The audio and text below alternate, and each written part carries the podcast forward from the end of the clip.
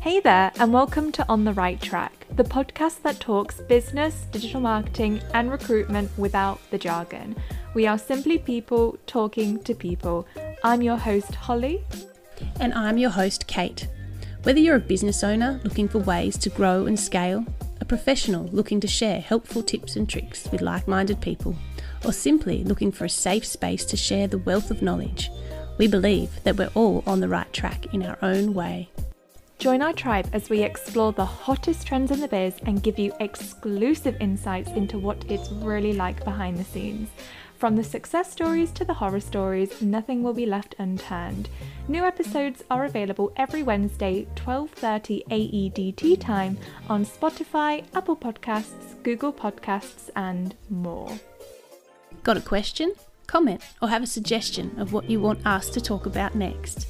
You can submit your voice recordings, which we'll put directly into our episode, or you can leave your comment via our Facebook page. Just go to Facebook and search On the Right Track Podcast.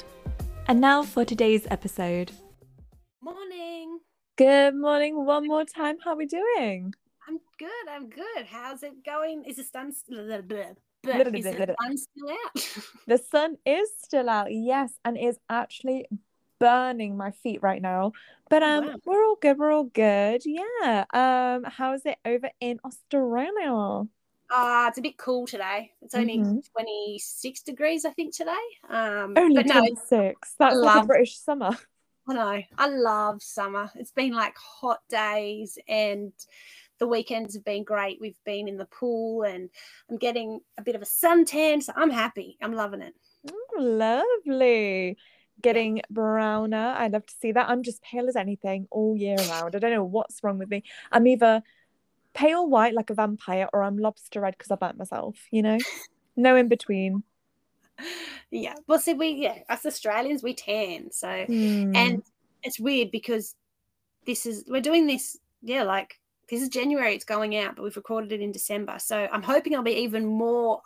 A tan's not healthy, I know, but I'm hoping I've seen a little bit more sun and relaxation between now and when this comes out. So hopefully, yes, because it's Christmas, New Year's have just passed. We've done our first episode of the year. There we go. So this is our second episode of the year, and the topic is job washing. So I love this topic. Oh my God. I can talk about it all day, but I know we're on a time constraint, and I'll keep it short this week. But yes, job washing. It was a hit buzzword. Think about like end of 2022. I reckon last quarter. Yeah, it was so much talked about. And I'm still predicting that come January, well, I still even think the first half of 2023, probably first quarter of 2023, we're still going to be in exactly the same place that we are now in terms of candidate shortage, heaps and heaps of roles around, and yeah, what do we do? Yeah, and people trying to hook those candidates that are left into jobs that actually promise too much. So job washing, Kate, can you give us a little rundown as to what job washing actually is? Yeah, absolutely. So it's not obviously taking a job to the laundromat, but basically what it is, it's clients or recruitment agencies, recruitment companies, whoever, putting ads out about jobs that make the job sound amazing. And I know in recruitment and when we're going through this that, yeah, we do want to put a really nice light on the job, but job washing is going above and beyond. So really a lot of the job washing I see is around sort of career development or not so much salary, a little bit of flexible working, hybrid working models. They promise everything that, yep, flexible, yep, hybrid working, yep, we're flexible. You've got kids, sweet, you can do the school drop-off, school pick-up, work around, yep, no problem. They are all as you're going in, and oh yeah, growth development, yeah, in 2 years you'll be managing the company, no problem. Like, it's just, you just hear all this and you think, oh my God. But that's really what job washing is, in terms of making it sound absolutely wonderful, but when you get there or you sign on the dotted line and start and you go, all right, well, flexible working, I've got to go pick my kids up, they go, no, that's not part of your job. It all turns around. And we're seeing a lot of it with hybrid working models as well, because a lot of organisations now are wanting people to come back to the office, and candidates or workers, they're saying no, they don't want to, and they want to have that flexibility. So now is a real struggle between, okay, well, let's do a bit of a hybrid model, but how do they do it? How do they go about it? We can about that. But that's pretty much what job washing is, promising the world and getting the candidate, and then it just doesn't work out. And I guess the next question is, why do people do this? Mm-hmm. We're in a candidate short market. People want jobs filled now. So they will promise the world to get that job filled. They don't really care if the job is only filled for 3 months, for example, to get them across that Christmas period, or to fill it for a short term. So at least they've got a bum on the seat or someone working that role. They don't care. Mm-hmm. It's not about that longevity. And the issue that this is going to cause is the businesses and clients that are doing this, it doesn't look favourably. And candidates talk. I can guarantee they know someone who knows someone who knows someone that it doesn't look good. Mm-hmm. And when they're down the pub for a cheeky pint on a Friday complaining about the company that they're working for and the management, guess who's going to be asking, oh, where's that? Who's that? The whole pub. Yep. Exactly. And yeah, and it's just not a good look. I know that times are tough in recruitment, but this is what really will sort out the good from the bad. And if you're in it for the right reasons and the long haul, you will get the good candidates. You will fill the roles, and they'll be filled long term. But if you promise things that aren't there, that's not the way to go about it. Mm-mm. So in terms of job washing, of course, we know our clients do it, but candidates, how can they save themselves from going into that potential job itself? Is there any red flags that they can look out for in the interview process, or, you know, before that even? What can they do? Yeah, absolutely. So, look, I think if the candidate's applying directly to the client, not using a recruiter, ask questions at interview. If they say there's work from home options, okay, explain them to me. What are they? And if they can't answer them, that's a red flag right there. Ask them the typical question. Talk to me about the culture, about the management style, all of those. But then also, if they've sort of in the ad or job description written about career growth, development, this, that, training offered, you don't need to know anything about it. Our industry will train you. Okay. What does that look like? Explain that to me. Ask those questions so that you can get a really good understanding of, okay, is this real or is this not real? If you're working with a recruitment consultant or an agency, chances are the consultant or the recruitment agency's got a really good relationship with the client. So you should be able to ask that recruitment agency, okay, explain it to me. What does this look like? And if the recruiter can't answer it, major red flags. Yes. Clearly, they've hired a recruiter that is on the bad side of the recruitment industry to do that dirty job, clearly. Exactly. So I think from a candidate point of view, just go in with your eyes wide open and ask as many questions as you can, because, yeah, there's like we've had this conversation before. We've had jobs before that we've got there and it wasn't what it was supposed to be. Yeah.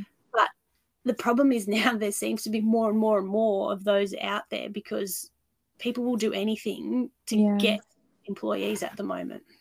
And that's so sad. Yes, like you said, the clients are desperate at that time. But again, the candidates are as well, because it is a candidate short market. So, you know, candidates are interviewing for jobs, and then they're seeing all of these horrible, well, good jobs at first, and then they go and do the job and it's not what they were expecting. They quit, start the process again. That's like, what, 3 to 6 months? Exactly. And then the other thing too, if people are getting headhunted or like out of roles that they're comfortable in, they're happy in, or let's say they're sort of proactively looking, they've left a role that they were really quite happy in for something else that just overpromised and underdelivered. Like I just, as a recruitment consultant myself, I couldn't do it. Yeah. And that's why I talk to my clients about, okay, talk to me, tell me about the culture, tell me about what is the options for growth development, where do you see this role go? And if they say to me, Kate, this role is as far as it goes, or this is it, once they get in this role, we really don't have career progression for them. Well, that's fine. You told me that, and I will tell the candidate that, because I don't want to put the candidate in, let's say, as a, I don't know, a support worker or a registered nurse, whatever it is, and sort of say to them, oh, yeah, you can be a care manager, or you can grow into that, where there is no way for them to grow into that. Like, that's just not the way to go. So, yeah.